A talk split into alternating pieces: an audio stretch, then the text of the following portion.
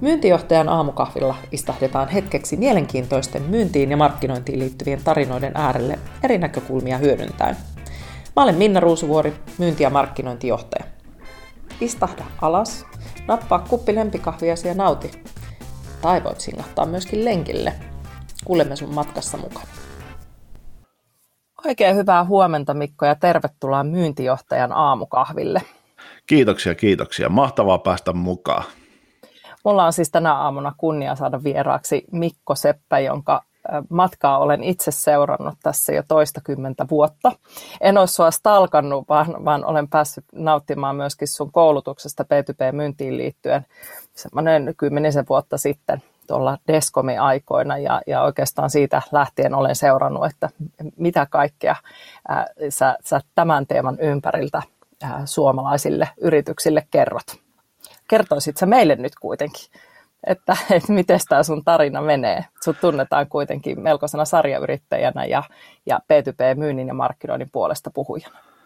Joo, kiitos. Tota, alkoi oikein hirvittää itseäkin, kun miettii, että siis on tosiaan niin kauan, kun ollaan tota, tavattu ja ekoi kertaa juteltu. Joo, siis mun tausta kaikessa niin kuin yksinkertaisuudessaan on on vähän tämmöinen niin kuin myynnin, markkinoinnin, tuottajan johtamisen ympärillä poukkoileva, että, että niin kuin viimeisen varmaan vähän yli kymmenen vuotta, niin mä oon nyt sitten enemmän ollut niin kuin, markkinoinnin ja myynnin ympärillä tämmöisessä niin kuin hyvin softavetosessa bisneksessä. On se sitten ollut niin kuin Advance P2P, joka on tämä niin kuin markkinointitoimisto, joka perustettiin, joka sitten nimenomaan auttaa B2B SaaS-firmoja kasvamaan tehokkaammin, tai sitten se aikaisempi positio, missä olin, eli olin toimitusjohtajana semmoisessa tota, suomalaisessa SaaS-yhtiössä kuin Snoobi, joka oli mm. ensimmäisiä tämmöisiä, tämmöisiä niin kuin suomalaisia SaaS-menestyksiä, niin kuin puhtaasti,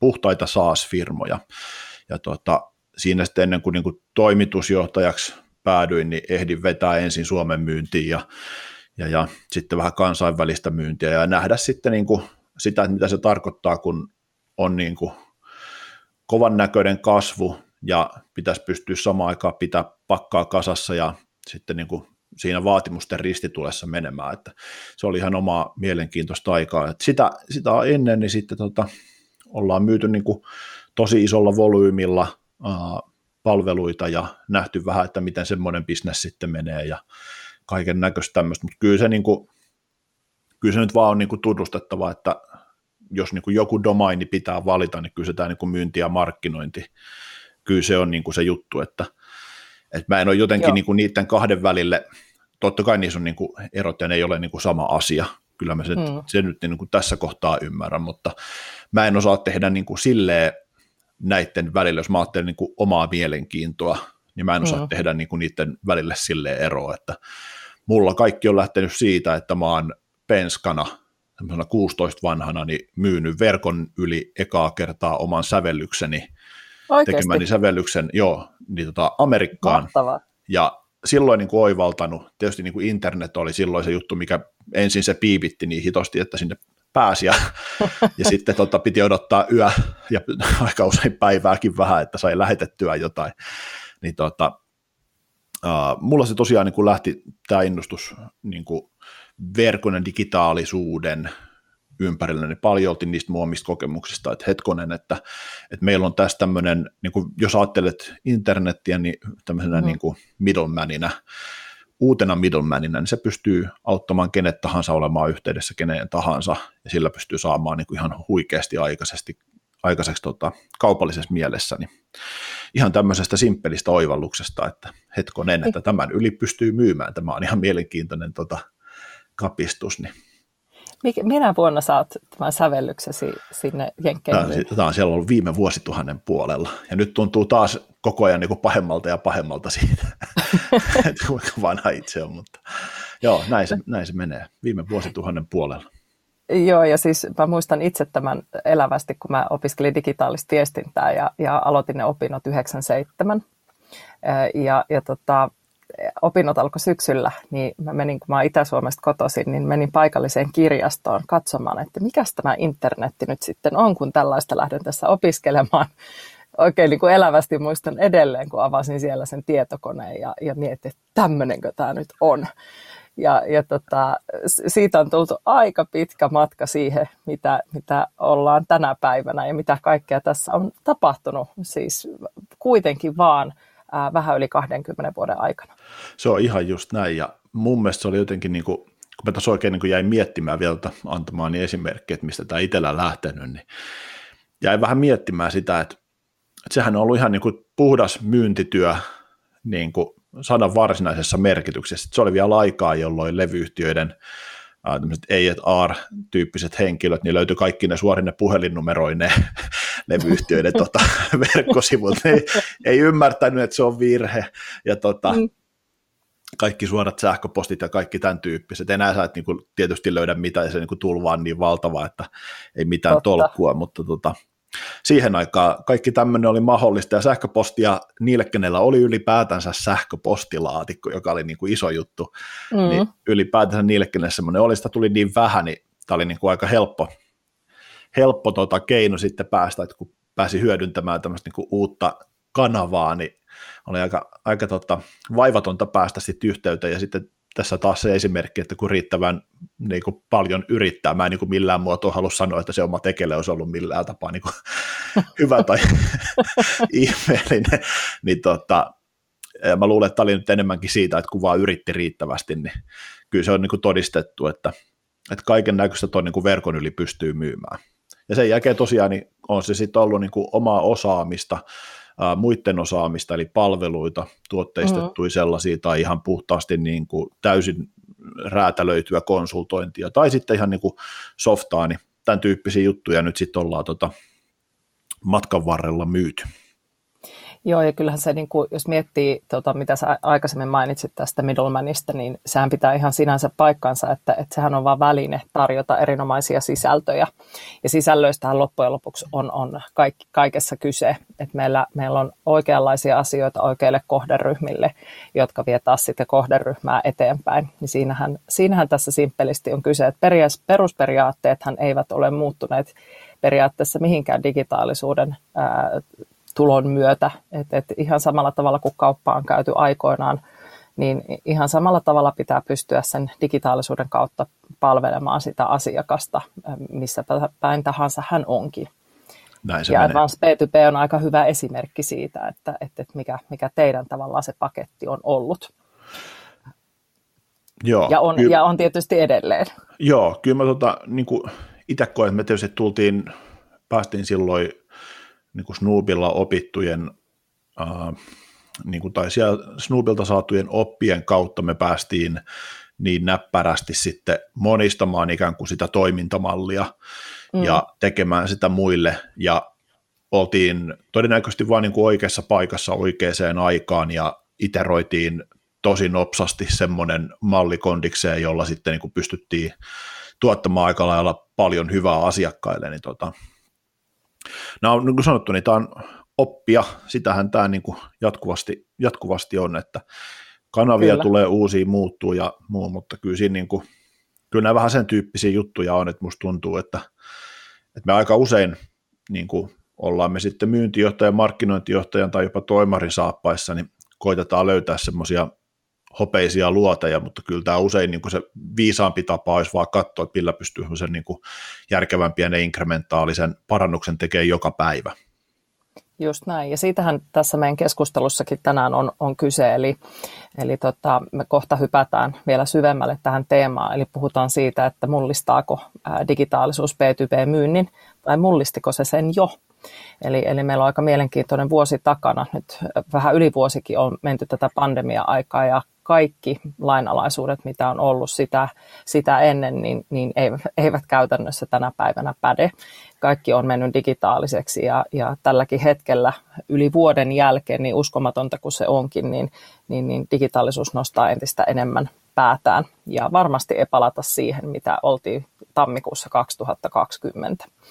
Hypätään siihen kohtaan, mutta mä on pakko kysyä, kun me ollaan nyt näin aamutuimaan liikkeellä ja, ja tota, tässä kahvipöydässä, että mikä on sun lempikahvi? Ilman tätä kysymystä en päästä yhtäkään vierasta. Tota, kahvi menee tolkuttomiin määrin ja mä oon varmaan tämmöinen niin kuin huono vieras siinä suhteessa, että mä juon sitä, mitä on tarjolla. Erinomainen vieras. Mä en, mä, en, mä en ehkä, tota, uh, miten mä sanoisin, mä en osaa tehdä niin paljon eroa kahvien välillä. En mä siis toki, niin kuin, ei se niin kuin nesteen karsta Katriina ole kieltämättä niin kuin suosikki. että kyllä mä sitten sen verran niin kuin koitan katsoa, mitä niin kuin kuppiin menee, mutta tota, ää, sanotaan, että vähän tuommoiset tummemmat, tummemmat pahdot, niin kyllä sieltä niin kuin melkein merkki kuin merkki menee. Mulla on itse asiassa semmoinen perinne ollut, että niin mä oon lopettanut kahvijuonin käytännössä kesäksi. Ja okay. tota, nyt ollaan kuusi päivää myöhässä tosta, että nyt alkaa taas tämä niin kuin valtava vierotusoireiden kanssa eläminen, kun seuraava viikko mennään jäätävässä pääkivussa, kun ei ole saanut kahvia. Me, kerro vähän, hei, tämä on tosi mielenkiintoista. Joo. Mik, miksi kesä ilman kahvia? Uh, en mä nyt ihan niin kuin täysin tämmöinen, niin kuin, että en yhtään voisi sitten juoda, mutta mä oon yrittänyt aina silleen, että keväällä, kun alkaa kuitenkin niin kuin valosampaa olemaan, niin koittanut niin kuin päästä moodiin, jossa tota, en niin paljon kahvia vetäisi aamulla, koitan ihan niin kuin korvaa vaan veden juomisella. Mm. Ja tota, uh, siitä on tullut itse asiassa tapa, tämä on varmaan niin joku kymmenes vuosi nyt kun mennään, ja tota, se on Aika kyllä itse asiassa, on, ja mä voin sanoa, että se on varsinkin tämmöisille niin kuin paatuneille kahvinjuojalle, miksi mä niin kuin itseni kuitenkin niin kuin lasken, mm. se ei ole niin kuin kupeissa, vaan ennemminkin niin kuin pannu, pannullisissa, mitä tota, lasketaan tuo oma kahvin kulutus, niin tota, kyllä se, niin kuin, se on ihan hyvä ja terveellinen tota, kokeilu sitten, että et kyllähän se niin kuin ensimmäinen viikkohan ilman kahvia on kyllä niin kuin aika jäätävää, että, että kyllä siinä on niin kuin joka aamu niin kova ikävä kahvikuppia ja sitä makua, mutta tota, ihan, tekee, ihan hyvää, tekee, tekee tosi hyvää. Joo, ja tuo vedenjuonti on sellainen, että jokaisen kahvin juojankin pitäisi aina muistaa, että kuppi kahvia ja kaksi, kaksi lasia vettä, että siinä suhteessa pitäisi mennä. Se on vähän niin kuin myyntityössä. Kyllä. Ää, kaksi korvaa ja yksi suu, niin sillä, sillä pitäisi mennä hyvä muistisääntö tältä kahvipöydästäkin. Mutta hei, mennään ää, meidän päivän teemaan. Siis puhutaan digitalisoituvasta myynnistä tai digitalisoituneesta myynnistä. Siis jos miettii tätä teemaa, niin taustallahan on pitkään jatkunut ostamisen muutoksen käyttäytyminen. Eli, eli tästähän on puhuttu jo niin kuin hyvän aikaa ja, ja Gartner on muun muassa tehnyt erinomaisen ää, kuvan P2P-ostajan monimutkaisesta ostamisen polusta. Ja, ja se kertoo ehkä siitä, että, että, että miten asiat ovat muuttuneet siellä, siellä ää, asiakkaiden päässä. Mutta jos me, ennen kuin me hypätään siihen digitaalisuuteen varsinaisesti, niin miten sä näet nyt sieltä kuitenkin niiden digilasien läpi ää, sen ostamisen muutoksen viime vuosina? No ehkä tässä voi miettiä tätä asiaa niin kuin sillä, että nostaa pikkusen helikopterilla vähän niin kuin lentokorkeutta ensin ja mm. ajattelee tällainen, että, että ensimmäisenä saat mut tylsän konsulttivastauksen, se on, että se tietysti kaikki aina niin kuin riippuu vähän, että mitä ollaan ostamassa. Et en mä usko, että tässä on niin kuin kovinkaan paljon se ihan niin kuin perusjuttu muuttunut. Ja perusjuttuhan mm. tietysti on se, että me halutaan ostajina tehdä niin kuin hyviä ostopäätöksiä, sellaisia, minkä kanssa me voidaan elää, semmoisia, minkä kanssa me ei jouduta sitten henkilökohtaisesti kuseen tai organisaationa ongelmiin, semmoisia, mm. mitkä osuu siihen meidän kulloseenkin tarpeeseen ja tietysti päinvastoin, kun monet kuvittelee, että aina asiakkaat yrittää hakea sen niin kuin parhaan mahdollisen ratkaisun, niin sehän ei niin kuin millään muotoa pidä paikkaansa, vaan mm. yleensä siellä on olemassa tämmöisiä niin kuin ikäviä reaalielämän ää, miten mä sanoisin, rajoituksia, ja pyritään hakemaan niin kuin halvin mahdollinen ratkaisu, jotka täyttää, joka täyttää niin kuin kriteeristön, ja sitten kriteeristössä niin voi olla niin kuin minimistandardit, mitä pitää saada, tai joku pikkusen korkeampi, mutta aika niin kuin tosi harvassa on semmoiset keissit, että joku hakee niin kuin markkinalta tietyllä tapaa niin kuin kaikkein parasta mahdollista ratkaisua ja on valmis maksamaan niin kuin kaikista mm, ilkuttimista, mitä siitä tulee. Et, et mun mielestä se niin kuin, jokaiselle myyjälle tekisi hyvää joskus olla itse asiassa niin kuin ostajan niin kuin positiossa. Siinä se, meinaa, niin kuin, siinä se niin kuin huomaa aika nopsasti, että Et ei me tosiaan niinkään olla aina niin kuin hakemassa sitä täydellistä. Sitten jos ajattelee, että miten tämä niin kuin, vaikka mm. Ostaminen nyt sitten niin kuin isossa kuvassa on muuttunut, niin edelleen siis halutaan tehdä parempia päätöksiä, mutta ainahan toi niin kuin riippuu sitten, että miten niin kuin tämä digitalisaatio on niin kuin vaikuttanut ostamiseen, niin se riippuu ihan siitä, että mitä ollaan ostamassa. Että, että jos mä nyt otan sen softan esimerkkinä, niin, yritys, niin kuin yrityksille tarkoitetut softat, niistä on ihan valtavasti tietoa verkon kautta saatavilla, ja mm. tosi paljon näitä pystyy ostamaan niin kuin itse palveluna. Siis, ja jengi ostaa myös niin kuin todella isoja kokonaisuuksia täysin itse palveluna. Sitten jos sä myyt ydinvoimalaa tai jotain niin kuin toista ääripäätä, toi ydinvoimala nyt on niin kuin ehkä huono se, esimerkki mm. niin kuin kärjistyksessään, mutta kaikki saa kiinni siitä ajatuksesta, että todennäköisesti siellä on sitten yhtäkkiä niin paljon enemmän stakeholdereita ja muuta, että ei sitä nyt niin kuin itse palveluna myydä.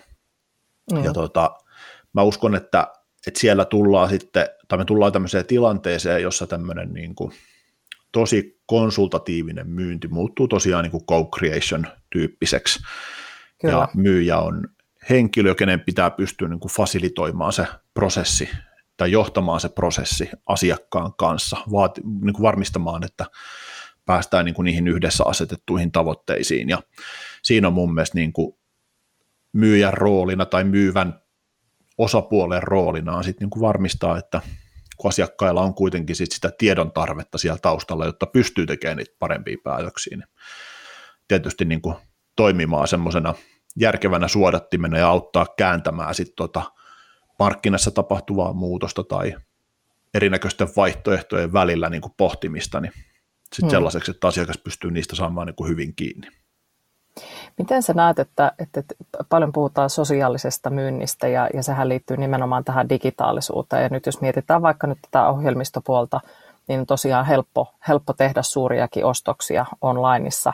Niin oikeastaan vähän liitän tähän seuraavaan kysymykseen niin ajatuksen siitä, että, että onko myynti muuttunut tarpeeksi nopeasti tämän ostamisen muutoksen murroksen kanssa.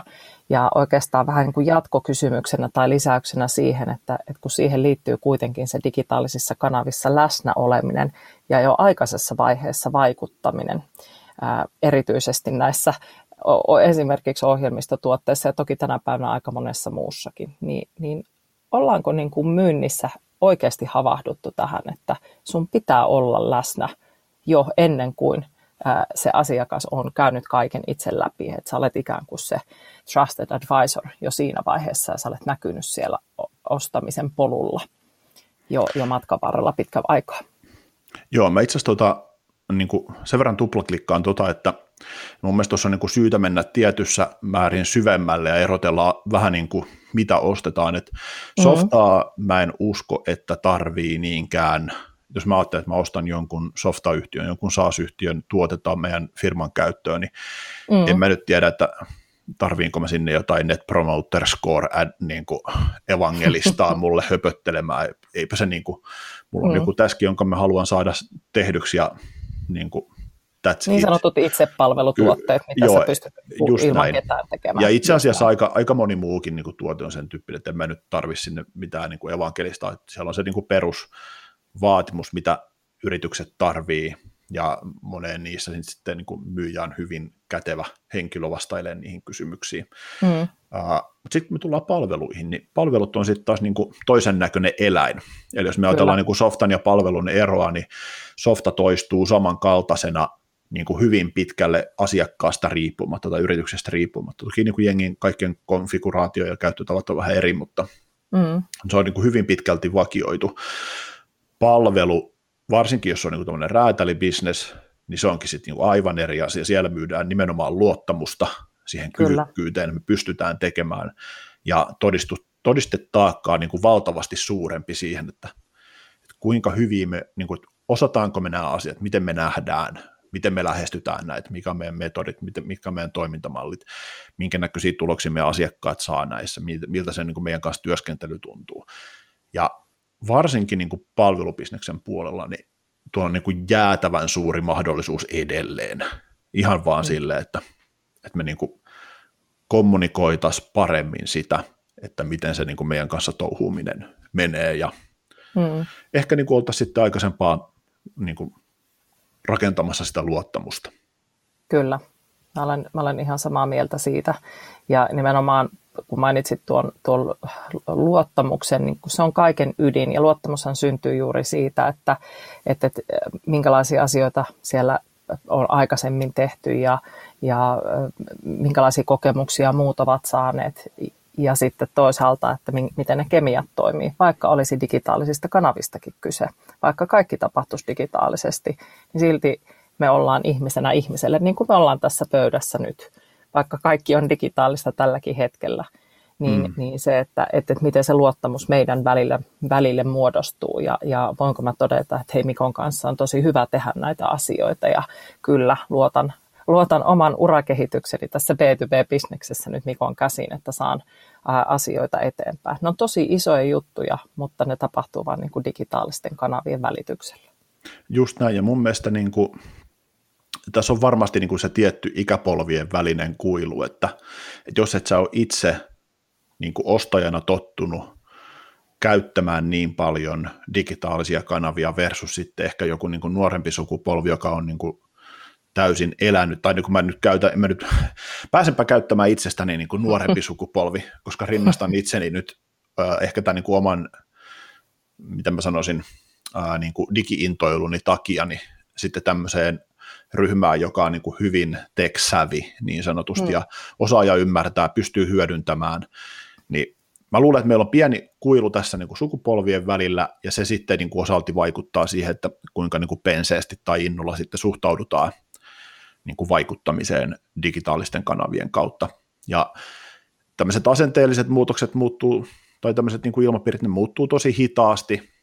Se on vaan niin kuin ikävä tosiasia. Ja mä väitän, että meillä itse asiassa on tässä sellainen niin kuin tilanne, että, että sen takia tämä muutos, niin kuin, että jos me ajatellaan, että niin kuin teknologia muuttuu eksponentiaalista vauhtia tai kehittyy paremmaksi eksponentiaalista vauhtia, niin organisaatioiden kyvykkyys hyödyntää kaikkea tuota uutta teknologiaa ja organisaatioiden kyvykkyys muuttua sen mukana mm. muuttuu logaritmista vauhtia.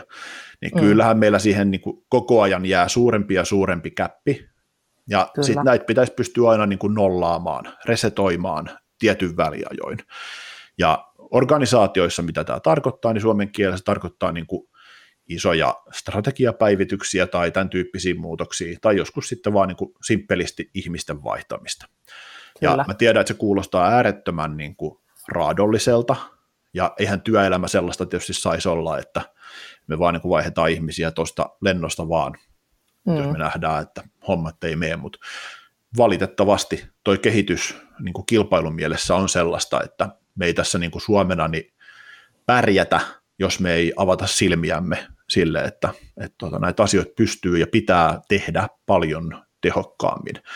Että meidän kotimarkkina itse asiassa on vähän vaarallinen siinä mielessä. Mm. Se on ihan totta ja tuossa itse asiassa joku aika sitten kuuntelin Riikka Tannerin podcastia Johdon agendalla, jossa hän puhui nimenomaan kasvusta ja, ja äh, tavallaan liitti siihen kasvuun sen, että, että meidän pitäisi niin kuin kun puhut tästä niin kuin liike, ikään kuin liiketoiminnan resetoinnista ja, ja siitä, että, että pitää päivittää joko strategiaa tai sitten, sitten vaihtaa ihmisiä, niin faktahan on se, että meidän pitäisi tietyllä tavalla tuotekehittää sitä bisnestä. Että me tuotekehitetään aina tuotteita, mutta meidän pitäisi miettiä sitä bisnestä ihan täysin uusiksi, jotta se kasvu mahdollistuu, koska maailma muuttuu ympärillä. Ihan just näin. Tota, varsinkin SaaS-bisneksessä on tämmöinen loistava termi kuin product market fit, mm. joka siis käytännössä niin kuin tarkoittaa sitä, että sä oot linjattuna sen kanssa, että mikä on se asiakkaan ongelma, missäkin, niin kuin, missä markkinassa sen toimit, mikä on se asiakkaan ongelma, ja sitten varmistat, että se sun tuote tai ratkaisu, jolla sä sen ratkaiset, niin on riittävä, sopiva, hyvä, ja sitten myös, että se sun niin kuin, kaupallistamismalli lähtien ihan hinnoittelusta tavasta toimittaa tai palvella. Ja sitten tulen aina siihen, että miten sä myyt sen. Mm. Niin, että se on niin kuin linjattuna ja se on tehokas ja se on niin kuin riittävän ää, niin kuin taloudellisilla mittareilla riittävän hyvä. Kyllä. Ja tuota, musta tuntuu, että tämä sama niin kuin product market fit tyyppinen ajattelu pitäisi tuoda ihan kaikkeen bisnekseen. Sillä, että no, yritykset, yritykset tämmöisen niin kuin oman järkevän mittariston, niin kuin liukuvan mittariston saisi, millä ne pystyisi seuraamaan, että mitkä on ne niin kuin muut, ikään kuin, niin kuin muutokset siellä omassa bisneksessä, siis mm. omassa go-to-marketissa, että mitä, mit, missä siellä niin kuin mennään metsikköön. Välillä se on sitä, että meidän tuote ei ole kilpailukykyinen tai me jäädään siellä jälkeen, niin sitten tiedetään, että ton asian suhteen meidän pitää tehdä töitä. Välillä se on se, että meidän myyntimalli meinaa jäädä kilpureista tota, jälkeen, tai meidän hinnoittelussa on jotain, mikä on niin kuin, sitten ehkä kaverillani pikkusen houkuttelevamman olonen, niin mä luulen, että tuossa voisi olla semmoinen niin kuin mielenkiintoinen näkö, näkökulma. Joo, ja tähän liittyy hyvin voimakkaasti taas sitten asiakasymmärrykseen ja siihen, että, että nimenomaan niin kuin sanoit, että tämä product market fit pitäisi olla ihan joka bisneksessä, niin se vaatii sen, että sä ymmärrät sitä sun asiakaskuntaa, sä oot rakentanut sen bisneksen nimenomaan sen asiakkaan ympärille, ja, ja sen pitäisi olla semmoinen lähtökohta ihan kaikessa tänä päivänä, jotta ylipäätään voi menestyä. Ja varmasti tulee olemaan yksi niitä menestyksen ja nopean kasvun avainelementtejä myöskin tulevaisuudessa. Ja Mikko, mun on pakko tarttua yhteen, kun mä unohdan tässä, niin, niin tota, sä sanoit hyvin tuosta P2P-myynnistä ja, ja digitalisoitumisesta, niin nostit esiin sanan vaikuttaminen. Ja, ja oikeastaan menen vielä taaksepäin siinä, mitä sanoit aikaisemmin, että, että myynti ja markkinointi on vähän eri asioita, niin kyllähän digitaaliseen kaupankäyntiin tai digitaaliseen yhteistyöhön, miksi sitä haluaa sitä isoa kuvaa nyt sitten kutsuakaan, niin siihen liittyy nimenomaan se asiakkaisiin vaikuttaminen siellä digitaalisissa kanavissa, erityisesti kun näitä palveluita, palveluita myydään. Niin, ja tämä mun mielestä tämä vaikuttaminen on nimenomaan sitä markkinointiosiota, jossa vielä ei anneta ehkä ihan valmiita vastauksia, vaan vähän niin kuin tunnustellaan vielä. Niin miten hyviä me ollaan tämmöisessä vaikuttamisessa P2P-myynnissä ja nimenomaan digitaalisissa kanavissa? Ja miten pitkä matka meillä on vielä siitä – siitä ikään kuin siihen good to great niin sanotusti. Voisi ehkä sanoa tällä tiivistetysti, että niin kuin on paljon yrityksiä, en nyt ihan sano, että ääripäissä, mutta meillä on niin tosi pitkällä olevia firmoja, jotka on äärimmäisen tehokkaita markkinoinnissa. Ne on tehnyt ihan valtavaa kehitystyötä ja sitten ne on niin kuin hyödyn, osaa hyödyntää sitä niin kuin henkilökohtaisen ja skaalautuvamman myyntityön mallia, eli siis niin kuin sosiaalisen median kautta niin mm. toimimista ja operoimista niin kuin hyvin skaalattuna. Ja on, on siinä niin kuin valtavan tehokkaita. Meiltä löytyy tämän tyyppisiä organisaatioita. Sitten meillä on valitettavasti tämä niin kuin toinen pää, jossa edelleen soittoruljanssi menee mallia, että puukkari soittaa ja skripti on, että toimitusjohtajamme tai myyntihenkilömme tai myyntijohtajamme haluaisi tavata teidät tyyppisesti. Mm. Ja siinä on niin kuin varmaan jonkun verran organisaatioita tuossa välimaastossakin sitten tekemässä tota matkaa, mutta tota, musta tuntuu, että ehkä niin kuin nyt tämä pandemia on sen vähän niin kuin tuonut framille, että kuinka suuria eroja organisaatioissa sitten on ollut. Kyllä. Ja niin kuin vanha sanontakin menee, että ei ole mitään niin turhaa kuin tehdä hemmetin tehokkaasti sellaista, että ei pitäisi tehdä ollenkaan. Niin mä en ole ihan satku varma, että onko kaikki organisaatiot niin kuin, ehkä tarkastellut sitten niin kuin sitä omaa tekemistä riittävän kriittisesti.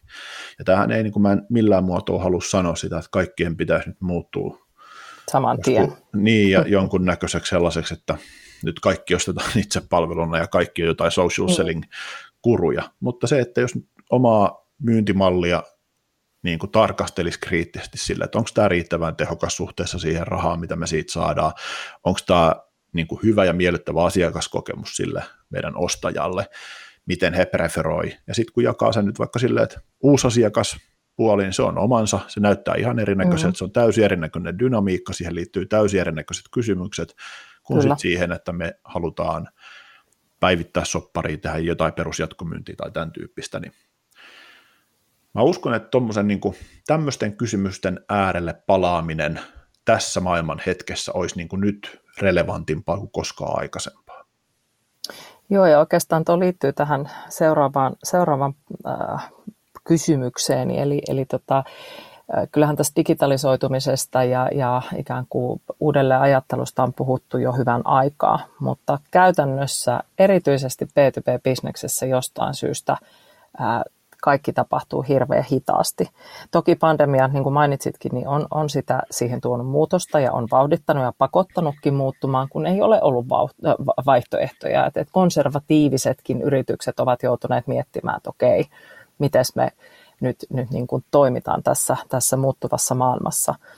Mutta mitä käytännössä nyt tämä nykytilanne tarkoittaa sen myynnin kautta? Mitä, mitä se digitaalisuus tarkoittaa sille myynnille ja sitä kautta ylipäätään ihan koko myynnin johtamiselle tulevaisuudessa? Joo, mun mielestä se on niin kuin, ehkä tämä voisi jopa täsmentää sillä, että toi pandemiahan ei itsessään niin kuin ole muuttanut, mitä se on vaan vauhdittanut niin kuin vääjäämätöntä muutosta. Ja jos me ajatellaan, että, että mikä, mistä muutoksesta tässä nyt sitten on kysymys tämän niin kuin digitalisoitumisen ympärillä, niin on siitä, että me ollaan ostajina, niin kuluttajina, me ollaan opittu tietynäköisiä käyttäytymismalleja ja ne samat käyttäytymismallit vaikka se, että me ollaan opittu, kuinka hemmetin helppoa on verkkokaupan kautta ostaa erinäköisiä asioita. On ne sitten mm. harrastevälineitä, autoja, mitä tahansa niin kuin käytännössä mm. verkon yli.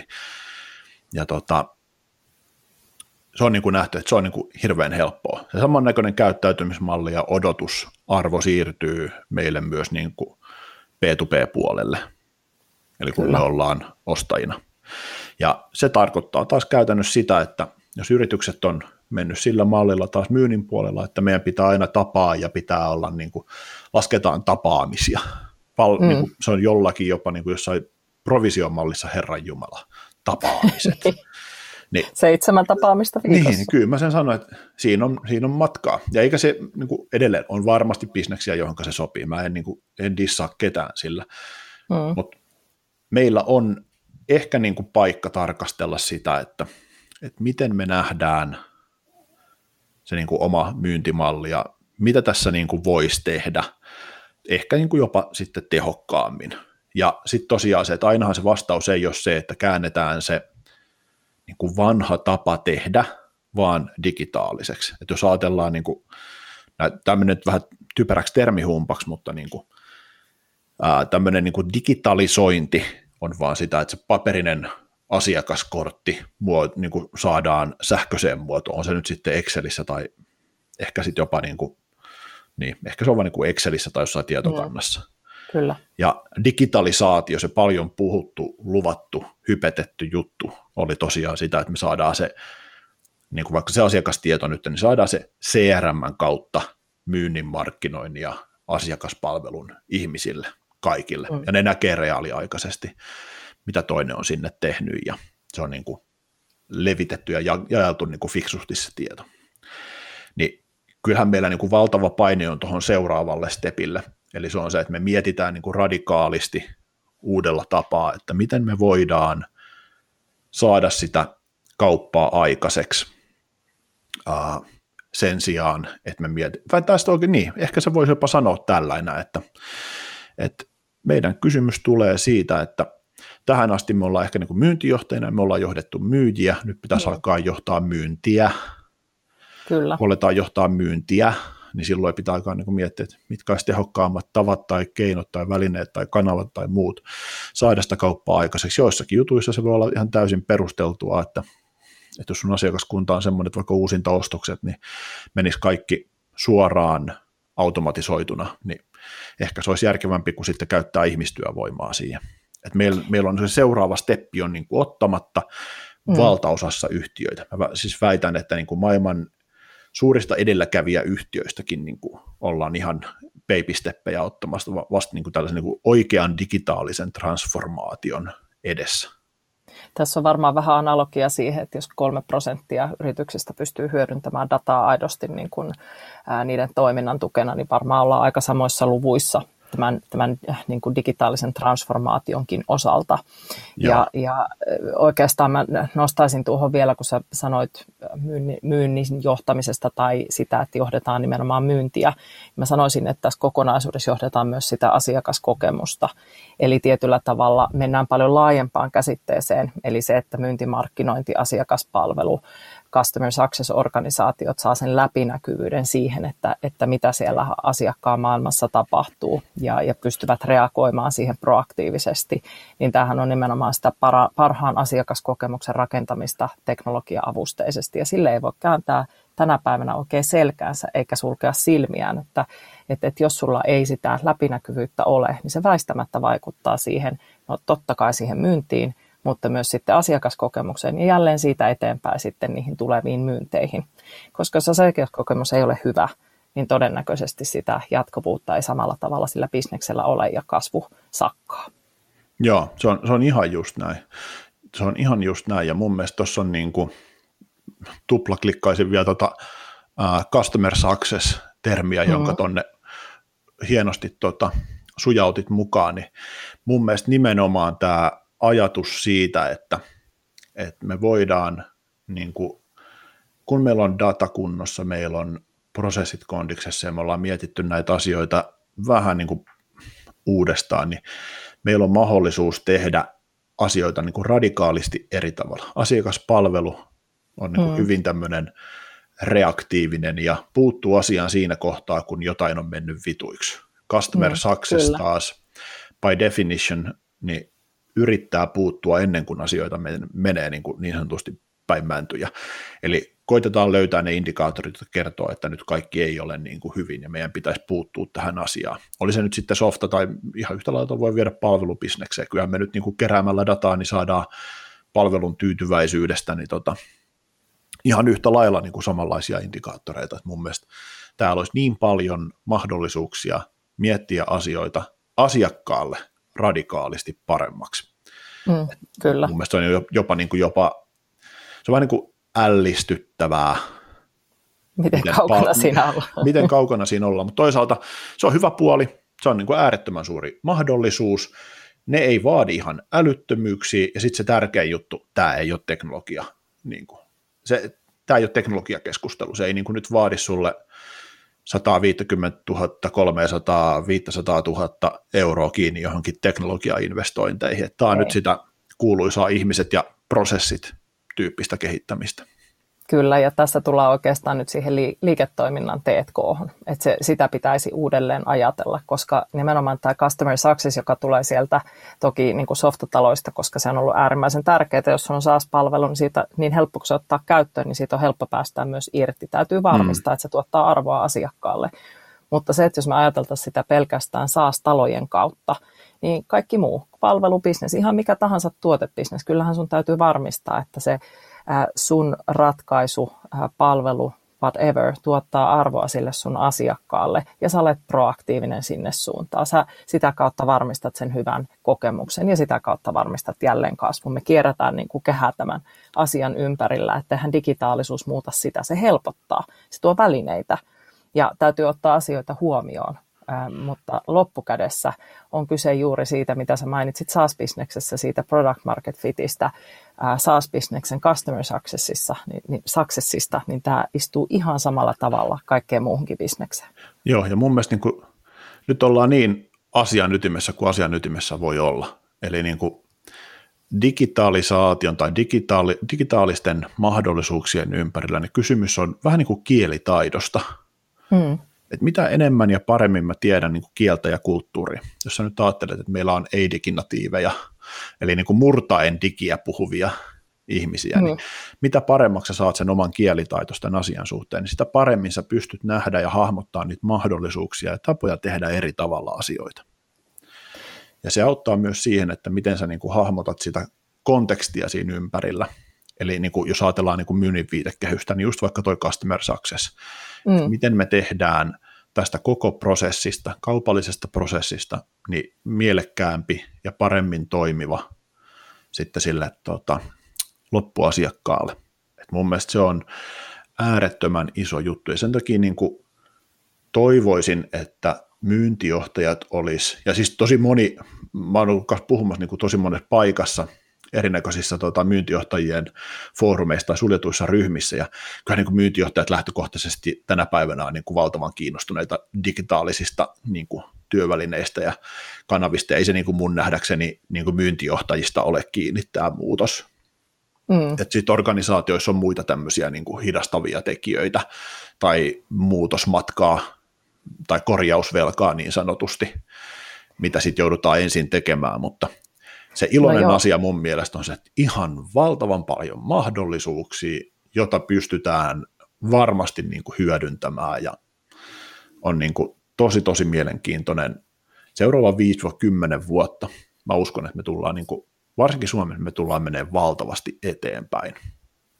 Mä oon ihan samaa mieltä ja itse asiassa mä oon pakko tarttua tuohon, että, että kyse ei ole aina myyntijohtajista ja itse asiassa aika harvoin onkaan. Tarkastellaanko sun mielestä, että esimerkiksi tässä digitalisaatiossa asioita liikaa IT-lasien läpi? Tehdäänkö siitä heti IT-probleema, että voidaanko me digitalisoitua, voidaanko me olla kaupallisempia digitalisaation tai teknologian avu, te, niin kuin teknologia-avusteisesti? Mä en syytä insinöörejä, enkä sitä, että meillä on Suomessa vanha tämmöinen niin kunnon hyvä insinööri, insinöörikoulutus ja muuta. En millään muotoa, koska insinööreissä elää valtava tahto tehdä paremmin asioita Kyllä. ja haluaa ymmärtää, ja mun mielestä se on niin kuin mä ihailen sitä yli kaiken. Mä en ole itse insinööri, mutta mä ihailen sitä yli kaiken. Uh, meillä on vähän ehkä semmoinen, niin kuin, kun mä sanoin siitä, että mä en itse tykkää näistä tämmöisistä niin kuin silver bullettien, hopealuotien niin kuin etsijöistä, jotka etsii mm. niitä häkkejä tai jotain, tiedätkö, viittä vinkkiä, millä mä teen nyt, mä teen tämän asian, niin vähän silleen, että alas syödä kaalia, niin sä laihdut 20 kiloa, no et vittu laihdu niin kuin järkikäteen. jos sä sullot sitä niin kuin muuta roskaa sun suuhun niin kuin sen muun ajan, niin ei se niin kuin auta. Et, et meillä on semmoinen niin kuin harhainen kuvitelma, että tekemällä jotain tai ottamalla jonkun yksittäisen teknologian käyttöön edes puolittain, niin sitten yhtäkkiä niin kuin kaikki asiat muuttuu. Mm. Ja se totuus on kuitenkin se, että niin kuin valtaosa meidän suorituskykyyn tulevasta parannuksesta niin tulee sen arjen joka päivä paremmin tekemisen kautta. Ja se on siis niin kuin johtamista ja se on mm. kehittämistä. Sen takia mä uskon, että itse asiassa meidän pitää päästä irti siitä niin kuin, tiedätkö, new shiny object syndroomasta ja pitäisi päästä enemmän siihen niin kuin performanssin johtamiseen ja mun mielestä tässä on nyt se, niin kuin, missä IT tai organisaatioiden IT, niin kuin IT-puoli ja sitten myynti, markkinointi. Mä toivoisin, että lähentyisi paljon toisia, koska IT-puolella on ollut kauan jo tämmöinen hyvin niin ketterän kehityksen ja agiilimenetelmien mm. tota, kirjo käytössä, ja siellä olisi paljon semmoista, jota niin kuin ajatusmalli, ajatusmalli vaan siitä, että miten me tehdään paremmin, mitä me katsotaan, mitä me opittiin, miten me testataan, eksperimentoidaan, niin mä uskon, että sitä mallia voisi viedä paljon enemmän myyntiin. Mm, ja kyllä. se itse asiassa olisi meille niin kuin todennäköisesti lähemmällä voittavaa ratkaisua kuin se, että me otetaan vaan niin kuin koko ajan state of the art, best of the breed, jotain uusia tekkiratkaisuja käyttöön. No se on just näin, ja harvoin se silver bulletti kuitenkaan tosiaan mitään ratkaisee. Ja mä oikeastaan tuohon edelliseen kysymykseen viitaten, niin toisi vielä esille, että eihän IT tahallisesti esimerkiksi hidasta asioita tai tahallisesti ole tuottamatta niitä tiettyjä teknologisia palveluita. Yleensä kyse on johtamisesta. Päästään jälleen kerran siihen, että, että mikä on se liiketoiminnan ydin, miten me halutaan palvella asiakkaita, koska IT saa budjettinsa kuitenkin sieltä strategian kautta, niiden, niiden tavoitteiden kautta, että mitä me halutaan saavuttaa, miten teknologian rooli ylipäätään tässä kaikessa nähdään. Eihän IT tahallaan hidasta, se on vaan sitä, että miten niitä mitataan Joo. ja miten siellä yrityksessä ylipäätään nämä tilanteet nähdään. Ja mä oikeastaan vielä tähän, tähän lisäisin sen, kun puhuttiin aikaisemmin tästä CRMstä, että, että on se läpinäkyvyys tai ylipäätään, että on sellaiset välineet myynnillä ja markkinoinnilla ja ää, asiakaspalvelulla tai customer success-organisaatiolla saadaan läpinäkyvyys siihen asiakkaaseen. Sehän on niin kuin yksi välineistö. No sitten me puhutaan monesta organisaatiossa verkkokaupasta, erilaisista digitaalisista kanavista, jotka on linkitetty sinne CRMään me puhutaan sit siitä, että miten ihmiset käyttää näitä palveluita. Digitaalisuudessa voi puhua myös siitä, että miten sä olet siellä sosiaalisen median kanavissa vaikuttamassa. Että näitä leijereitä on niin valtava määrä, että mitä digitaalisuus millekin bisnekselle tarkoittaa. Ja toki taas tullaan nyt siihen, että se organisaation mm, ikään kuin pohdinta, että mi, mitä digitaalisuus juuri meidän bisneksessämme on, miten me voidaan hyödyntää sitä kasvun tukena ja paremman myynnin ja asiakaskokemuksen rakentajana, niin tämä on ehkä se asia, mistä pitäisi keskustella kuin niistä yksittäisistä ohjelmistoista tai, tai ää, mittareista siellä ohjelmistojen käytön takana. Joo, ja siis just näin, ehdottomasti just näin, voisi olla enempää samaa mieltä. Ja sitten mun mielestä niin kuin, mä konkretisoin tätä nyt ehkä, niin okei okay, joo, me ollaan pieni bisnes, joitakin hassuja miljoonia euroja ja niin edespäin. Toki toimitaan niin pirun niissä markkinassa, että se on varmaan osa syy, mutta mm. otan niin kuin esimerkin siitä huolimatta. Uh, jo, ja mun pointti on siis, että organisaatioiden pitäisi kriittisesti miettiä, että, että mikä oikeasti on se kohdemarkkina, mille me halutaan tehdä – ja mm. mä väitän, perustuen tämmöiseen omaan kokemukseen, mikä mulla nyt sitten on tästä B2B-myyntimarkkinointiskenestä ylipäätänsä, niin liian moni yritys targetoi liian laveella ja liian leveällä pensselillä. Yrittää olla vähän niin kuin kaikkea kaikille, mm. kun hirveän paljon tehokkaampaa olisi valita, että mitä sä olet ja kenelle. Ja sitten siellä, varsinkin siinä kenelle kohdassa, niin että yrittäisi listata niin kuin toimialoja mm. vaan niin kuin tiettyjä vaiheita. Se meidän mahdollistaa sen, että sä pystyt tekemään niitä sun investointeja tarkemmin, sä pystyt katsomaan, että minkä näköiset jutut sinne sit millekin ryhmälle on relevantteja ja ei tarvi yrittää niin kuin, tiedätkö, edelläkävijöitä ja perässä hiihtäjiä yrittää miellyttää samalla mallilla, kun me tiedetään, että ei se kuitenkaan niin kuin toimi. Me ollaan mm. itse ratkottu tätä asiaa Advanced P2P silleen, että, että me ollaan tietysti niin kuin meidän perusbisnes on retainer-pohjaisesti toimiva niin kuin kasvumarkkinointia palveluna käytännössä. Eli myydään siis Kyllä. jatkuvana palveluna uh, P2P SaaS-firmaille. Se on niin kuin simppeli. Kuukausimaksulla ja saat meiltä tietyn mallisen palvelun ja sillä sipuli. Kyllä. Uh, se sopii tietyn näköiselle yleisölle, ja sitten on paljon semmoista, kenelle se ei sovi. Nämä tämän tyyppiset organisaatiot, jotka noit ostaa, niin ostaa tyypillisesti niin kuin markkinointia ikään kuin outcomeina, eli mitä me halutaan tällä saada aikaiseksi, ne mittaa niin kuin todella tarkasti sitä, sen kautta, että minkä näköisiä vaikutuksia me tällä halutaan. On se sitten, että asiakaspoistuma pienenee tai että me ollaan tehokkaampia uusasiakashankinnassa tai muuta. Mm. Mutta sitten meillä on ihan hirveän paljon sellaista yleisöä, jota me alun perin koitettiin palvella niin kuin tällä meidän samalla jengillä, ja sitten koitettiin opetella tekemään, niin kuin, jos ajatellaan liiketoimintamalli, niin projektibisnes ja jatkuva bisnes, kaksi täysin eri juttua. Täysin erinäköinen tapa tehdä, täysin erinäköinen tapa johtaa, täysin erinäköinen tapa ää, operoida ja optimoida. Me yritettiin tässä samalla jengillä sitä, ja tota, kaikki kunnia meidän jengillä on tehnyt valtavan hyvää duunia siinä, siitä huolimatta, että se on ollut niin kuin tosi vaikeaa. Mutta kyllä me tultiin niin semmoiseen tilanteeseen tuossa pari vuotta sitten, että yritettiin miettiä, että, että kyllä tässä niin kuin on pakko olla ta, niin kuin vaihtoehtoja tehdä tätä eri tavalla. Ja tota, mm. päätettiin, että, että pistetään tämmöinen, me tiedetään, että me ostetaan vaikka niin kuin sisältöjä. Meillä on niin kuin mm. historiaa siinä, että me ollaan tehty todella paljon niin kuin sisältövetosta markkinointia asiakkaille Kyllä. ja hyödynnetty sitä. Ja, ää, mietittiin, että, että tuolla on paljon pirun hyviä firmoja, jotka haluaisi ostaa meiltä mm. niitä sisältöjä, mutta ne ei tule ostamaan meiltä niitä retainereita. Vaikka sillä, että ne on valinnut tien, jossa ne ei osta kumppaneilta ton tyyppisiä juttuja, vaan ne staffaa in-house kaiken. Ja se on mm. ihan niin kuin hyvä. Eli miten me pystytään palvelemaan semmoista, missä asiakas ostaakin outputtia, mm. kuin tuotoksia, yksittäisiä Kyllä. työsuoritteita. Yksittäinen työsuorite versus sitten toi niin kuin on kaksi täysin eri maailmaa. Kyllä. Toinen on, niin kuin, okei, se on niin pitkälle konseptoitu ja tehty tietyn näköiseksi, niin se palvelu toimii tietyllä mallilla, mutta sitten nämä työsuoritteet on niin paljon helpommin vielä vakioitavissa, ja niissä on niin helpommin generoitavissa hinta. Niin kyllä me vaan niin todettiin, että tässä on niin malli, että meidän ei kannata yrittää niin yhdellä bändillä ratkoa kaikkea ja tietyllä tapaa niin optimoida firmaa sisäisesti siihen, vaan sitten mietittiin, että tämä toinen niin yleisö, joka ostaa output-vetosesti, eli työsuoritteita, niin sitä koitetaan palvella tämmöisen sisältökaupan.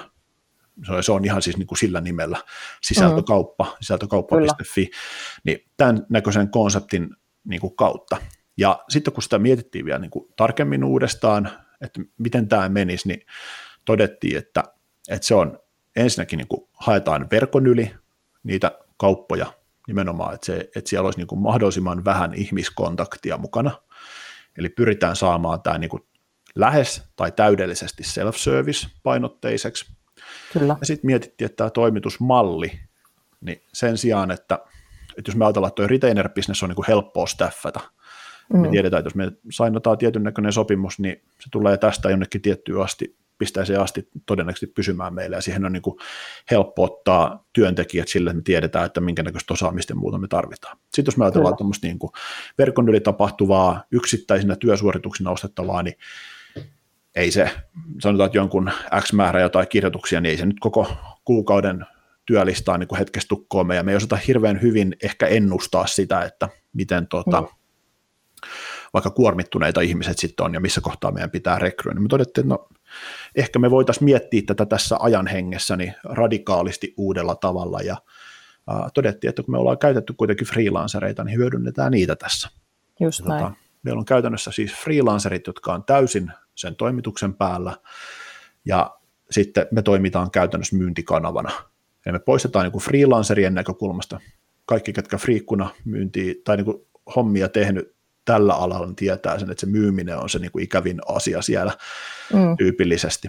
Ja tota, heiltä me poistetaan se myymisen tuska, ja sitten taas toisaalta asiakkaille me tehdään niin kuin hyvin selkeitä, helposti paketoitavia, läpinäkyviä settejä, mitä ne voi ostaa silloin, kun ne itse haluaa, ilman että siinä täytyy olla minkäännäköistä ylimääräistä myyntiteatteria semmoisessa kohtaa, missä niin kuin kukaan ei sitä halua.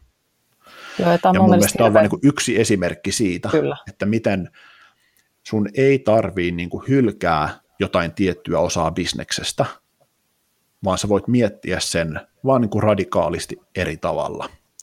Ja se mahdollistaa sulle sitten niin kuin erinäköistä kasvua myös sieltä. Ja toi on niin kuin täysin eri dynamiikka vetää ja johtaa ton näköistä bisnestä kuin mitä on tota meidän perus retainer perusteista tekemistä.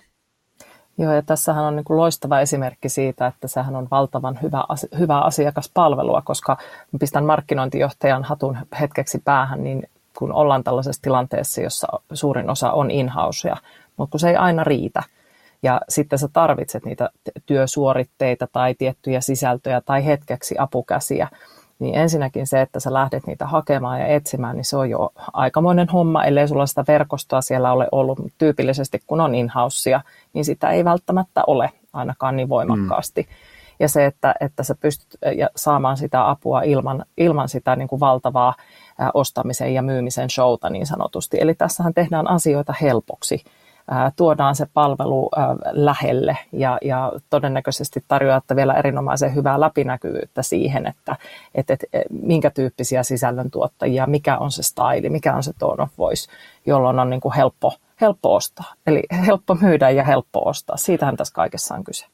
Joo, ja siis mun mielestä niin kuin just näin. Ja meidän ajatus tuosta vaan on se, että halutaan, että tämän tyyppisen, mitä asiakkaat on halunnut tuommoisia, niin mä en usko, että se meidän aikaisempi tapa on pitkässä juoksussa asiakkaalle yhtä hyvä kuin mitä me tällä pystytään tekemään. Mm. Ja sanon nimenomaan se niin kuin taikasanan, eli pitkässä juoksussa. Se ei ole, niin kuin, me tiedän, että meidän porukat, ketkä on tehnyt meidän päässä niin kuin palveluna tuommoisia yksittäisiä juttuja, että totta kai ne nyt on tehnyt niin kuin paremmin niitä kuin meidän ensimmäiset kokeilut tuolla. Mm. Mutta se, mikä tuossa on niin kuin merkittävää, niin on se, että kun me saadaan tuohon volyymia, ja meillä on koko ajan kaikesta data olemassa. Me nähdään, että mikä on se niin kuin käyttötarkoitus, minkä näköinen on ollut briefi, minkä näköinen on ollut ostettu kokonaisuus, kuinka paljon se on lähtöhinnasta korkeampi tai mitä ikinä se onkaan se, mitä on ostettu, minkä näköiseen tarkoitukseen kieleen aikaa, mitä ikinä ne on toimijoille. Me saadaan niin paljon dataa, että siitä syntyy se, mistä me pystytään sitten niin kuin ikään kuin tekemään sitä dataperusteisesti fiksummin. Ja tota, mun mielestä siinä on, siinä on niin kuin iso semmoinen betsi, joka me vaan niin kuin todettiin, että taisi niin kuin silkkaa hulluutta olla ottamatta, kun me pystytään mm. se näin helposti kuitenkin tuosta niin erottelemaan. Ja tässä on mun mielestä niin kuin hieno esimerkki siitä, että, että tähän olette tietyllä tavalla nyt disruptoineet sitä markkinaa, sitä tapaa tehdä asioita, ajatelleet sen kokonaisuuden eri tavalla uusiksi. Ja digitaalisuus on siihen vaan kuitenkin väline. Siellähän on se bisnesmalli taustalla, joka tässä on muuttunut. Kyllä. Ja, ja eihän kyse ole mistään isoista investoinneista myöskään, vaan ennen, kaikkea siitä, että tullaan taas siihen business T&K, että miten uudelleen ajatellaan se business, miten, miten me ollaan siellä markkinassa sille tietylle kohderyhmälle ja voidaanko me tarjota jotain erilaisia ratkaisuja tai lähestymistapoja. Eli ei tarvitse hylätä uutta tuodakseen uutta digitaalisempaa rinnalle esimerkiksi, niin kuin tässä teidän teidän esimerkissä, joka on mun mielestä loistava. Nyt itse kun olen tässä digitaalisten myyntikanavien äh, myynnissä niin sanotusti ar- arkityössä, niin, niin äh, paljon tullaan myöskin siihen, että, että, että digitaalisuuden rakentaminen, että, että on vaikea laskea roita ja, ja ei oikein tunneta sitä dynamiikkaa ja on vähän vaikea miettiä ehkä niitä bisnesmalleja, että sinne tarvitaan aika paljon tukea jo sinne ihan niin kuin alkulähteille. Tässähän ei ole kyse pelkästään todellakaan teknologiasta, vaan tässä on kyse niistä ideoista ja ajatuksista siellä taustalla, jotta uskalletaan investoida. Joo, ja siis kyllä mä nyt ymmärrän tehdä, niin kuin, että tuossa kun perusjuttu taas, niin kuin, että kannibalisoida omaa bisnestä, niin lyhyellä aikavälillä se sitten tietysti jonkun verran purasee, että se on päivänselvä juttu. Mm. Uh, sitten jos sitä katsoo yhtään niin kuin nokkaansa pidemmälle, niin jos me niin kuin pystytään täysin niin kuin markkinalle menovaiheessa, jossa me ollaan ensimmäisen hypoteesimme kanssa tuolla ulkona ja sitä testaamassa, niin jos me pystytään sillä niin kuin löytämään, että se on monella tapaa niin kuin myyntimielessä kannattavampi ja me saadaan siitä niin kuin meille tärkeälle viiteryhmälle, eli meidän niin kuin freelancereille, ketä ollaan käytetty, niin me saadaan siitä heille niin kuin hyvä juttu. Niin se on tietysti vaan sitten niin kuin niin kuin mä sanoin, että sulla täytyy olla tämä niin kuin digi, digipuolen kielitaito riittävä, että sä pystyt mm. nähdä niitä mahdollisuuksia. Että jos sä, jos sä puhut digiä murtaen, niin mä väitän, että se on se niin kuin suuri syy siinä, että ei ehkä sitten pystytä nähdä niitä niin kuin muutoksia niin mahdollisuuksina tai välineitä mahdollisuuksina. Ja sitten niin kuin koska halutaan suojella sitä hyvää, joka on, joka on siis täysin ymmärrettävä ja siitähän meitä on palkittu. Mm, niin kuin jos ajattelet bisneksinä, niin meitä palkitaan siitä, että me saadaan pidettyä asiakkaat ja on enemmän semmoista niin kuin survival-moodia, niin se on niin kuin vaikea yhtälö. Ja se, en, mäkään, en mä pysty sanomaan tuosta, että tuleeko tuosta niin kuin valtava suuri hieno menestys, ja, joka transformoi meidän bisneksen. Ei mm. välttämättä. Mm mutta sitten taas toistenpäin käännettynä se riittää, että jos me saadaan siitä, sanotaan, että se on vaikka kolmen vuoden päästä, niin se on 20-30 pinnaa meidän liikevaihdosta, mm. niin se on tosi hyvä. Et jos mä niin avaan taas tuon niin business-dynamiikan kautta, niin se, että jos me ollaan oltu silleen, että meillä olisi vaikka valtaosa bisneksestä, äh, sanotaan, että täysin retainer-perusteista, niin sehän käytännössä tarkoittaa, että meillä on sen tyyppiseen tekemiseen kaikki riski, että se on niin kuin yhdennäköisessä tekemisessä on kaikki riski. Tämä käytännössä auttaa meitä hajauttamaan riskiä, ja koska Kyllä. meillä ei ole siinä niin kuin oma työvoima kiinni, vaan se on freelancerit, niin se elää, ikään kuin se kustannustaso elää siinä niin kuin sen mukaan, mikä on niin kuin käytännössä kysyntä. Kyllä. Ja se on, se on niin kuin bisneksen johtamisen näkökulmasta mun mielestä niin kuin jo ihan niin, kuin, niin simppeli juttu, että tuommoinen tota, pieni investointi kannattaa tehdä. Ja vielä tuohon itse asiassa mä haluan, kun sanoit, tota, että ei tämä ole niinkään se investointi tota, rahallisesti aina niihin välineisiin, vaan tämä on enemmän just niin kuin prosesseihin ja johtamiseen, no. niin niinhän se meilläkin tämän pienen simppelin esimerkin kautta, niin se on siis kymmenesosa siitä kuluneesta rahasta, jota tuohon on käytetty, on ollut teknologia ja kaikki muu on ollut niin kuin prosessia ja sitä arjen johtamista ja kehittämistä ja työvoimaa, joka on sitoutunut siihen, että miten me tehdään se asia, Just miten se tehdään niin jatkuvasti paremmin. Ja mulla itselle tuli vielä se mieleen, että kun tuossa meidän asiakaskokemuskirjaa kirjoittaessa haastateltiin monta, monta, monen yrityksen CIOta, niin aika useilla heillä tuli sellainen nosto, tähän aiheeseen liittyen, että, että liian usein näitä katsotaan äh, vain teknologia-asioina ja sitten oikeastaan tullaan siihen äh, digikielitaitoon. Eli, eli aika monelta yritysjohtajalta, liiketoimintajohdosta puuttuu se, äh, se digi, ei tarvitse olla diginatiivi, mutta se tar, riittävä digikielitaito, jotta ymmärtää juuri tämän, että mikä on teknologiaa ja mikä on kaikkea sitä muuta sitä bisnesmallia siinä ympärillä.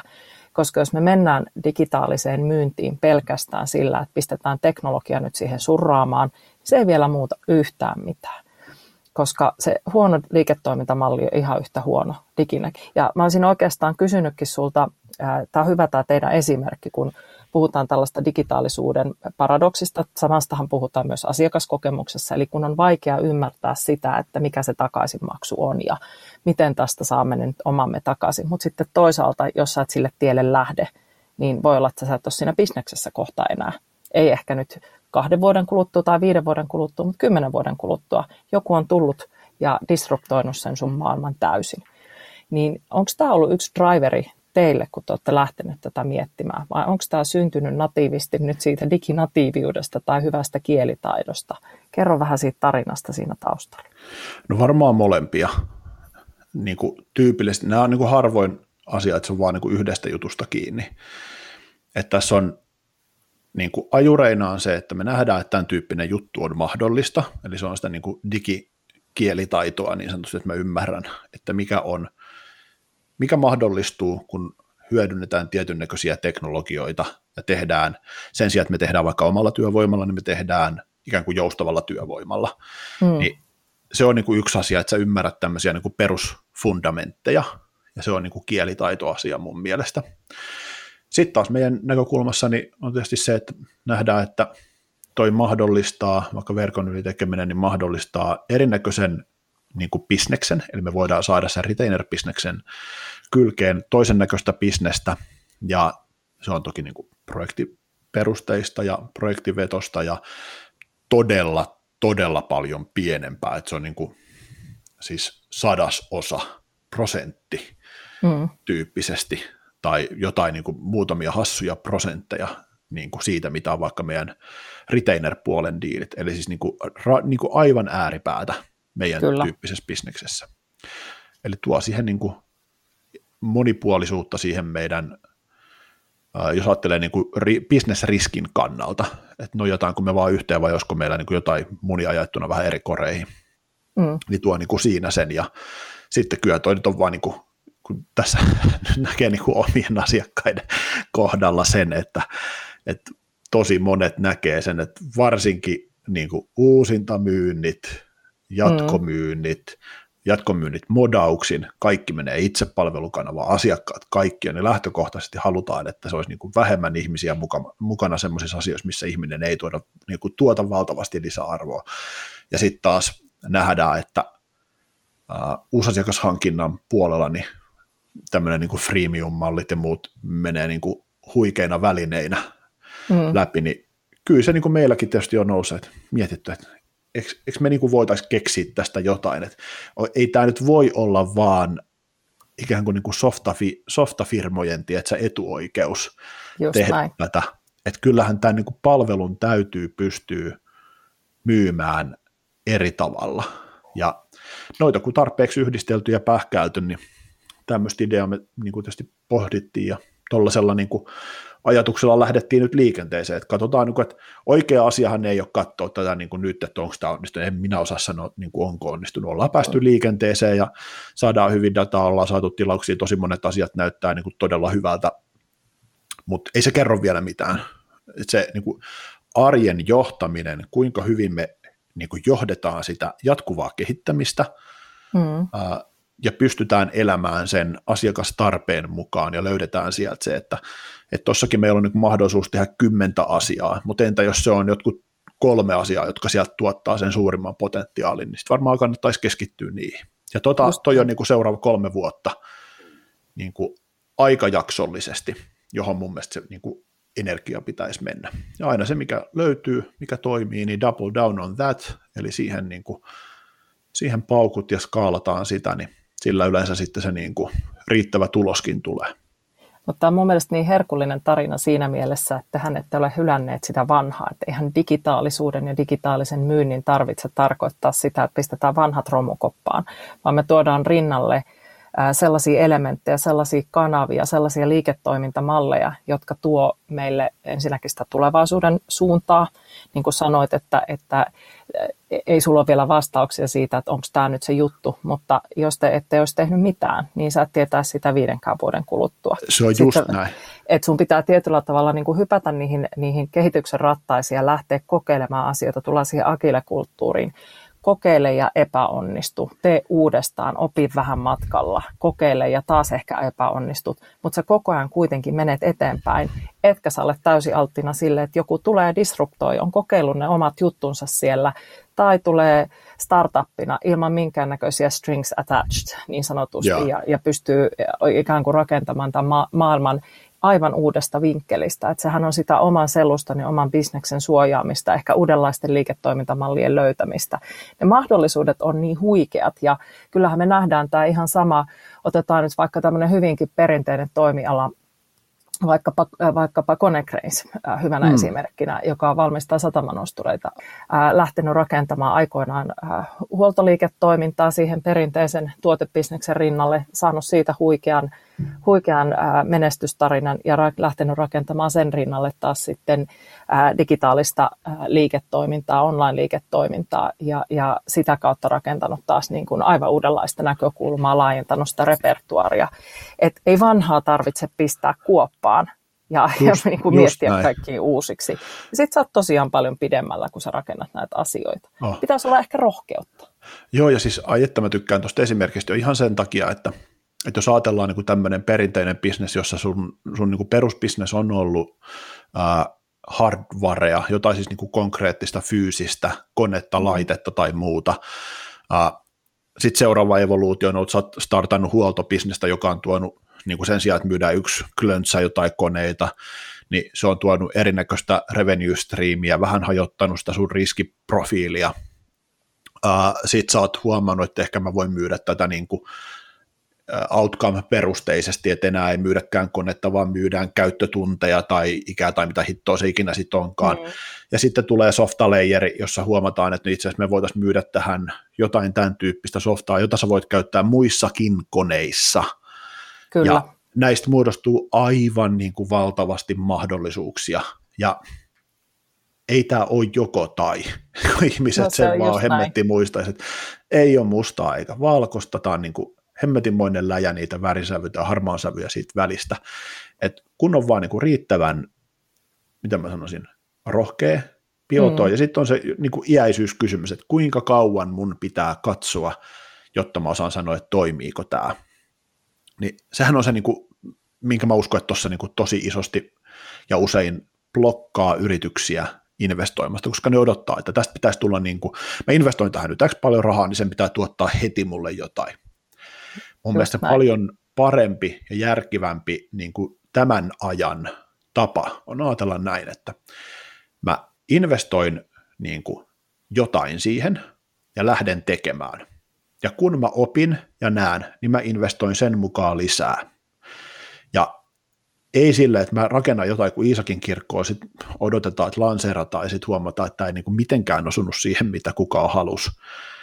Se ei ole, se ei ole niin kuin oikea tapa, vaan mieluummin sille, että me tsekataan ja validoidaan niin kuin asiakastarve, se meidän ratkaisu, se malli, millä se viedään, tehdään siitä ensimmäinen versio, ja sitten alkaa oppimatka, ja siinä investoidaan sen mukaan, miltä se niin kuin näyttää. Että se on jatkuvaa ikään kuin sen product market fitin hakemista siitä hetkestä eteenpäin. Ja mun mielestä Kyllä. siinä olisi niin kuin paljon hyödyllisempi ajatusmalli, kaiken ton uuden tekemiseen sen sijaan, että sä koitat laskea niin kuin etupeltoja tai valtavaa roita, niitä niin kuin potentiaaliskenaarioita, niin niitä pystyy rakentamaan ihan, sehän on niin kuin Excel-hommaa.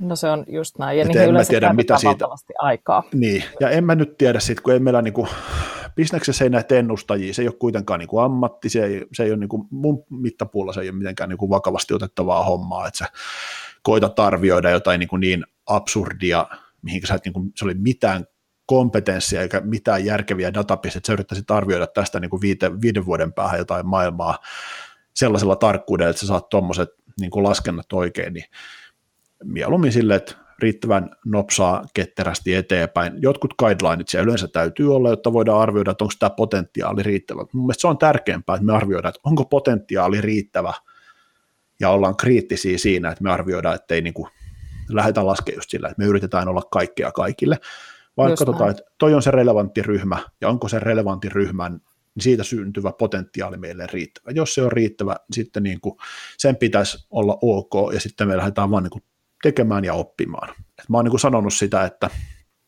että mun mielestä, tai mun maailmassa, mun omassa ikään kuin sanakirjassa, niin mulla on oppia ja onnistumisia. Mm. Mä tosi huonosti tunnen sanaa epäonnistuminen, mm. mutta mä sen epäonnistumisen mä löydän sille yhden niin kuin määritelmän, ja epäonnistuminen on sitä, että sä teet saman virheen niin kuin toistamisen tai kolmannen Jostain. kerran tai useamman kerran. Se on niin kuin epäonnistuminen. Sä et ole, epäonnistuminen on siis sitä, että sä epäonnistut oppimaan edellisistä kokemuksista. Ju, juurikin ja näin. kaikki muu on oppia ja onnistumista. Hirveän paljon helpompi suhtautua kaikkeen investoimiseen ja ylipäätänsä elämään, kun ajattelee noin. Joo, ja siis kyllähän tämä vaatii rohkeutta, että jos mä mietin sitä, otan vielä tuon Konecranssin esimerkiksi ja sitä kautta sitten tämän paradoksikeskustelun, kun mä tutkin tätä paradoksiasiaa tota meidän kirjaa varten, niin, niin, niin siellähän käytännössä aikoinaan palvelubisneksessä ja huoltoliiketoiminnassa ihan samanlaisia paradoksia on, kannattaako tämmöiseen lähteä, milloin tämä maksaa itsensä takaisin. Ne tuotot ei tule välittömästi, vaan se vaatii tosiaan sitä aikaa, koska sun pitää yrittää oppia ja, ja sitten taas yrittää vähän ehkä eri, eri näkökulmasta, mutta sieltä kuitenkin niin kuin moni konepajateollisuuden yritys, niin hyvä esimerkki, että niillä tänä päivänä saattaa jo 50 pinnaa liikevaihdosta tulla sieltä huoltobisneksestä. Tullaan samanlaiseen näkökulmaan digitaalisuudesta, tullaan samanlaiseen näkökulmaan asiakaskokemuksessa. Maailma kehittyy ja yritysten pitää muuttua sitä, sitä kautta. Että ei Darwin turha ole sanonut sitä, että sun pitää adaptoitua siihen ympäröivään maailmaan, tutkia ja juuri niin kuin sä sanoit, äh, oppia, onnistua. Ja, ja totta kai siellä tulee niitä epäonnistumisia, mutta se on isompi kokonaisuus. Eihän meillähän mikään maailmassa ei olisi mennyt eteenpäin. Me ei todennäköisesti mentäisi edelleen hevosilla, jos, jos ää, joku ei olisi osannut ajatella asioita isommin. Ja se vaatii sitä ihan arjen rohkeutta. Oh, ja siis, niin kuin mä sanoin, mä uskon, että tämä on niin kuin kielitaitokysymys. Se on tietysti niin kuin oikeassakin, sanan oikeassa merkityksessä, eli niin kuin sille, että kun sä osaat muita kieliä kuin tämmöinen oman, niin mm. paljon ovia avautuu enemmän sulle, sä ymmärrät, jos sit, varsinkin jos siihen yhdistää tämmöisen niin pienen kulttuurillisen ymmär, ymmärryksen, niin se mahdollistaa sulle paljon suuremman käsityksen tästä maailmasta ja miten asiat toimii ja miksi joku juttu ei toimi jossain ja muuta. Ja ihan sama juttu se on niin kuin sen kanssa, että jos sulla on kielipäätä digiin, eli sä ymmärrät, ei sun tarvi olla kaiken kanssa missään nimessä se suurin asiantuntija tai olla edes semmoinen, miten mä sanoisin, tai niin kuin diginatiivi on hyvä. Ei missään nimessä tarvitse olla diginatiivi. Se, että sä pystyt, sulla on se oma niin kuin kokemus, osaaminen ja ymmärrys, mikä on karttunut työvuosien aikana, ja sitten sulla on riittävän hyvä kielipää digin suhteen, niin ai että sillä pääsee pitkälle. Se on no, niin kuin... mä, mä samaa mieltä. Se on loistava kombinaatio. Loistava keskustelu. Musta tuntuu, että me voitaisiin puhua tästä vaikka kuinka kauan. tota, tätä ei viitin niin kuin, tätä keskustelua lopettaa. Oikeastaan jos me haluttaisiin niin kuin, niputtaa vielä yhteen, puhutaan ää, digitaalisesta transformaatiossa, transformaatiosta nimenomaan B2B-myynnissä.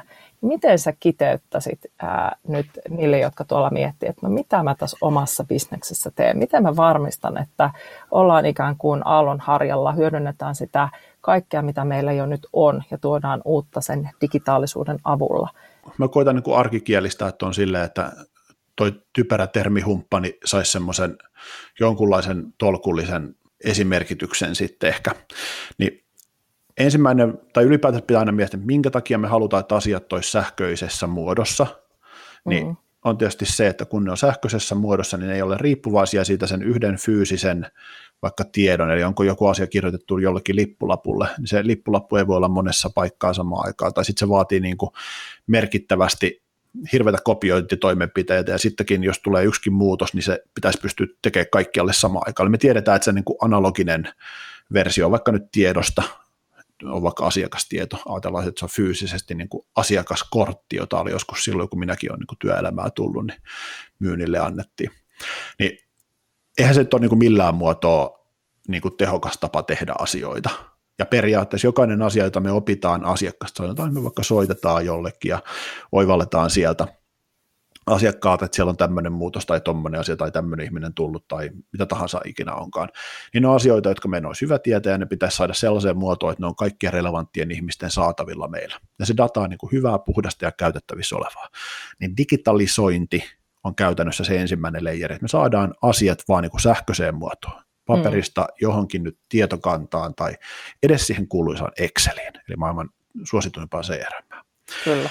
Digitalisaatio on sitä, että me saadaan, niin kuin just mä kuvasin tämän, että me saadaan ne asiakastiedot kaikkien relevanttien ihmisten saataville sille, että ne on ajantasaisena ja käytettävissä. Ja kun vaikka asiakaspalvelu tai customer success tekee jonkun muutoksen sinne ja kirjoittaa sen ylös, niin se näkyy kaikilla. Sä voit rakentaa sen päälle jotain pientä automaatioa, että vaikka kun täällä tapahtuu muutos, niin toi ihminen saa tiedon. Tämä on niin kuin digitalisaatioleijeri. Mm. Eli niin kuin hyvin simppeleitä asioita vielä. Eli siis CRM ja kevyet automaatiot, sääntöperusteisuus, tämän tyyliset asiat. Tekee siis käytännössä myynnin ja markkinoinnin johtamista tietoperusteiseksi. Se on niin kuin digitalisaation peruslupaus. Sitten kun me mennään digitaaliseen transformaatioon, niin sitten se tarkoittaa sitä, että me yhdistetään se meidän digikielitaito ja katsotaan sitä asiaa, jota me halutaan saada aikaiseksi, että miten tämän asian pystyisi tehdä radikaalisti paremmin hyödyntäen niitä kaiken näköisiä digitaalisia keinoja, kanavia, teknologioita ja uusia toimintamalleja, joita on olemassa.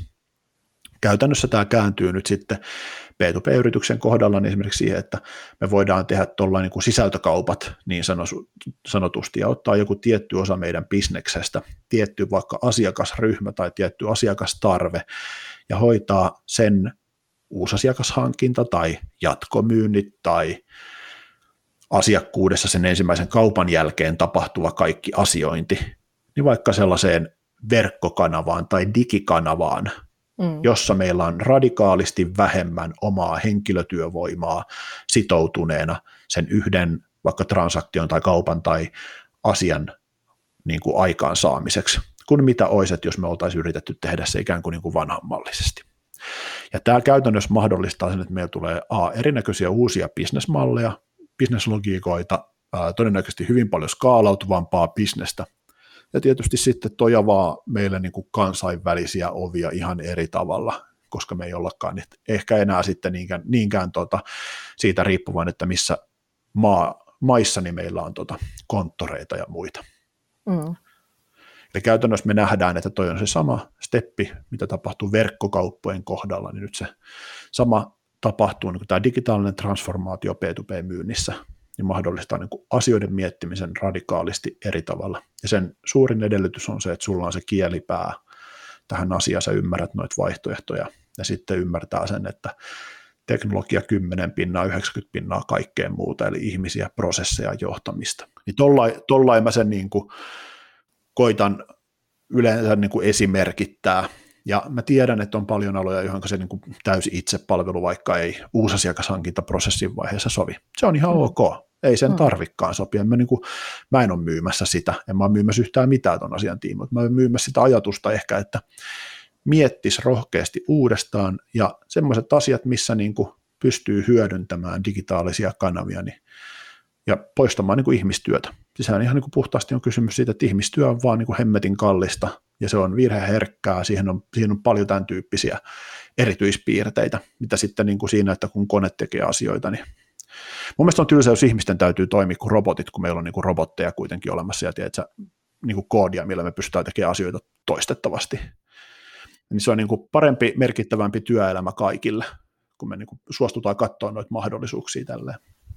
Joo, ja nimenomaan toi toistettavuus ja skaalautuvuushan siinä tulee, että, että kuitenkin ihmiset rajoittaa kasvua, mutta kun sä tuot sen digin siihen rinnalle, niin sä pystyt rakentamaan ehkä jotain paljon skaalautuvampaa lisäksi. Ja se ei tosiaan tarkoita sitä, että sun tarvi poistaa sitä ihmistä, vaan tehdä hänen työstään ehkä mielekkäämpää. ja asiakaskeskeisempää, koska ihmiskontakteja ei kuitenkaan korvaa vielä mikään. Onneksi. Ei, ei, Emme ole siis.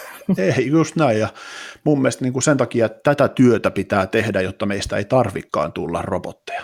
Et siis nythän se vääjäämätön, niin kuin, että jos tuommoisia asioita ei tehdä, niin tuottavuusvaatimus, eli se, että meidän pitää tehdä tehokkaammin, nopeammin, paremmin, niin se lisääntyy koko ajan, me tiedetään se. Se on viimeisen mm. 20-30 vuotta ollut niin kuin ihan hullu se kasvu. Niin jos me ei hyödynnetä tämän tyyppisiä niin kuin digitaalisen transformaation mahdollisuuksia, niin meidän pitää olla kuin robotti. Eli tehdä Juuri tehokkaammin ja en mä usko, että kukaan meistä haluaa sen näköistä tota, tulevaisuutta. Et, et mieluummin se, että niin kuin merkityksellisyyttä siitä, että ihmiset on hyviä niin kuin ihmisenä. Käytetään meitä niin kuin ihmiskontakteja myynnissä niin sellaisiin asioihin, missä se ihminen tuo parhaimman mahdollisen lopputuloksen. Ja sitten mietitään, että meillä on paljon, tosi paljon semmoisia osia, missä kannattaa käyttää niin kuin teknologiaa, automaatioa, kaiken näköistä tämän tyyppistä, mikä tuolla on mahdollista. Niin koitettaisiin käyttää niitä vasta niin oikeassa suhteessa ja rohkeasti tota, kulkea kohti sellaista, mitä me tiedetään, että mihinkä suuntaan se on menossa. Niin hyvä siitä tulee. Aamen. Ei vaan muuta sanoa. Ei, tämä on ihan loistava keskustelu ja loppuun otetaankin tämmöinen lausehaaste. Mulla on ollut tyypillisesti joko sanahaaste tai lausehaaste. Ja, ja no. nyt tällä kaudella äh, sun kanssa mä haluan tehdä ehdottomasti tämän lausehaasteen. Eli viisi äh, lausetta, jotka mä aloitan ja sä nätisti lopetat. Oletko valmis? Yes. Digitaalinen myynti 2030 on äärimmäisen hauskaa ja tuottavaa kaikille. Perinteiset mallit tulevat. Ja menevät. Tulevaisuuden menestyjät. On niitä, ketkä pystyy hyödyntämään ennakkoluulottomasti uusia asioita ja tarkastelemaan itseensä jatkuvasti. Customer success merkitsee. Yrityksille mahdollisuutta olla paljon asiakaskeskeisempi ja tuottaa suurempaa asiakasarvoa ellet digitalisoidu? Kuolet. Kiitos. Tämä oli, tämä oli kuin apteekin hyllyltä. Ei varmaan kukaan Joo. vetänyt koskaan noin, noin tota, no, en mä, ei, se, se, se täytyy, niin se, täytyy, se on niin yksi asia vastata ja toinen vastata jotain järkevää. Että ehkä pitää itsekin kuunnella, että mitä tuli tuota, oikein naurattaa. Että, että sen, verran, sen verran vauhdilla tuli, että tota, tämä oli hauska. Tämä oli tosi hauska.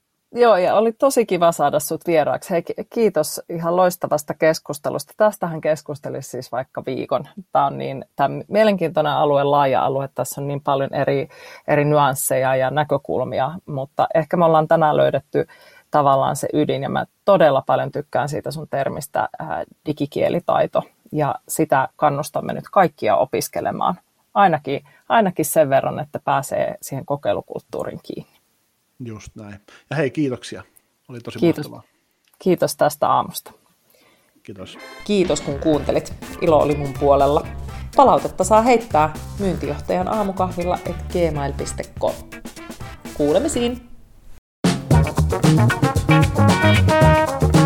Thank you.